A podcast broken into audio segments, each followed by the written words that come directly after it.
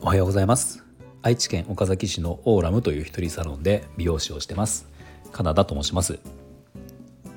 このチャンネルでは一人サロンオーナー様やこれから一人サロンをするかもしれない美容師様の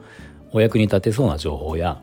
美容のこと髪のことなどを毎朝7時に配信しています、えー、今日はですね髪の毛が跳ねてしまう原因跳ねてまとまらまとまらない原因は何かというお話をしようと思います。まあ、普段あの髪の毛がまとまらなくて悩んでる人困ってる人は特に必見な内容なので、えー、ぜひ最後まで聞いてください。はい、えー、ですね髪の毛が跳ねてしまう理由原因で、えー、大きく分けて僕3つあると思うんですね。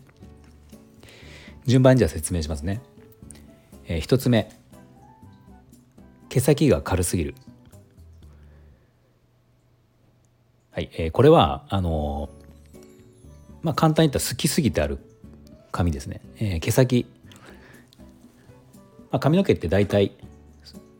根元からこう毛先ってある時に毛先の方が軽くはなってる場合がほとんどなんですね。でそこにさらにあのカットとかでこうたくさんすいてあったりすると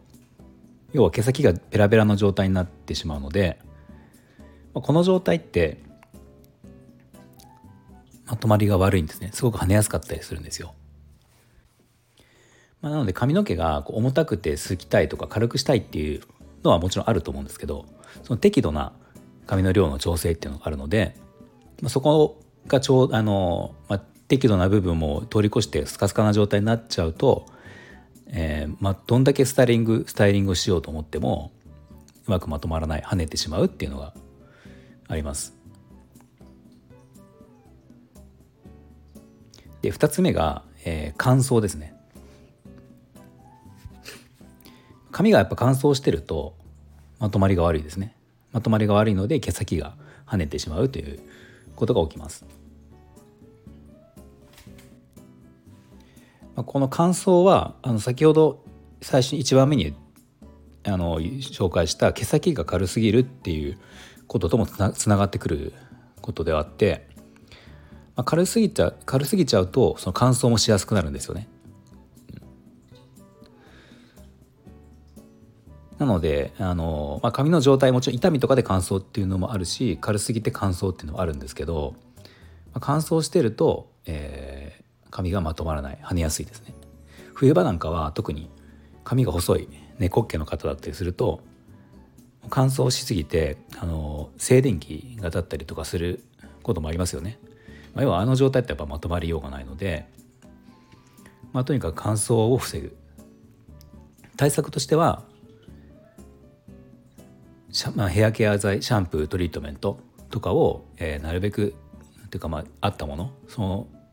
まあ、自分に合ったものももちろんだし例えば乾燥がひどい時期だったらそれに合わせてそれに合ったものに変えるとかあとはアウトバストリートメント乾かす前の流さないトリートメントで、えー、調整する。今使ってるものが、えー、あってそれでも乾燥するようだったら少しそれを変えてみるとか、うん、アウトバストリートメントをもうつけるものによってあの形状によってすごく保湿効果って違うので、まあ、その辺で調整をしてとにかく乾燥を防いだ方が、えー、まとまりやすいですね。あまりしっとりしすぎても今度はちょっとベトつきというか、それはそれで良くないので、まあ、ベストなものベストな状態っていうのを、まあ、やっぱりいつもお願いしている美容師さんに、えー、その辺はアドバイスをもらうのが一番だと思うんですが、とにかく乾燥のしすぎはまとまらないですね。はい、じゃあ次3番目ですね。髪が跳ねてしまう原因の 3,、えー、と3つ目は、えー、実はこれ僕多分一番今日伝えたかったというか実際に営業しててお客様であ結構これが原因だよっていうことが多いんですけどあのそれはですね長さなんですよね髪の毛の長さの設定が跳ねやすい設定になっているってことです。まあ、簡単に言ったら肩に当たる長さ肩周辺の長さは跳ねやすいんですよ。やっぱりかあの肩って、まあ、首からこう肩につながるラインってこう外に、うん、跳ねそ沿うと跳ねてしまうし、うん、肩に当たるか当たらないかぐらいだと、まあ、例えばその朝まとまりがいいようにスタイリングをしても、まあ、結局動くわけじゃないですか。首を動かしたりするのでそこでこう首に当たってスタイリングが崩れる跳ねてしまうっていうのがあって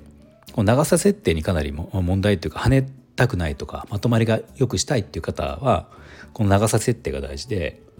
まあ、跳ねない長さって言ったら、えー、もう肩要は首につかない長さまず、うん、つかない長さにするか逆に肩よりも大幅に長くするか肩下2 0センチとか。この中間っていうのはやっぱりどうしても跳ねるのであの、まあ、どれだけさっき言った毛先の重さを調整するとか乾燥を防ぐとかしてもやっぱり長さ的に跳ねる跳ねる長さっていうのはあるので、まあ、この設定にしてある以上は跳ねてしまうっていうのはありますね。うんまあ、この3つ、えーと、髪が跳ねてしまう原因っていうのは、えー、大体多いのが毛先が軽すぎる乾燥2つ目乾燥3つ目が長さ設定、この3つが大体よくある跳ねてしまう原因なのかなと僕は思います。でただあの、まあ、すごく思うのが、まあ、この長さ設定だったり、まあ、髪の状態とかいろんな原因で跳ねてしまうとかまとまりが悪いっていう時ってもあるんですけど、まあ、そもそもそこで無理にまとまりを良くする理由っていうのが僕はあるのかなって思うことが多くて、まあ、跳ねる長さだったら跳ねさせた方がいいと思うし、まあ、まとまりが悪いんだったらもうそのアイロンとか巻いて動かしちゃうとか、まあ、そういうふうに考えてスタイリングした方が、まあ、ストレスも少ないのかなっていうのは思いますね。まあ、最近特にここここ数年23年ですかねあの外羽のスタイル、まあ、ちょっと外羽を取り入れたスタイリングってまあ流行って、まあ、最近ちょっと落ち着いたかもしれないけどピークは過ぎたかもしれないけど、まあ、流行りでもあるので、まあ、何もそのまとまってる状態が必ずしもいいっていうわけではないから、まあ、跳ねやすかったら跳ねさせちゃうとかっていうのは、まあ、そっちの方が僕はいいのかなっていうのはありますね。無理にまとめる必要ないのかなと、まあ、ただなんか跳ねるのが嫌だ。とかだったら今僕が今日紹介したことを、えー、改善していくとまとまりは良くなるんじゃないかなと思います。はい。では今日の内容が少しでも参考になりましたらいいねボタンフォローをぜひお願いします。では今日も最後まで聞いていただきありがとうございました。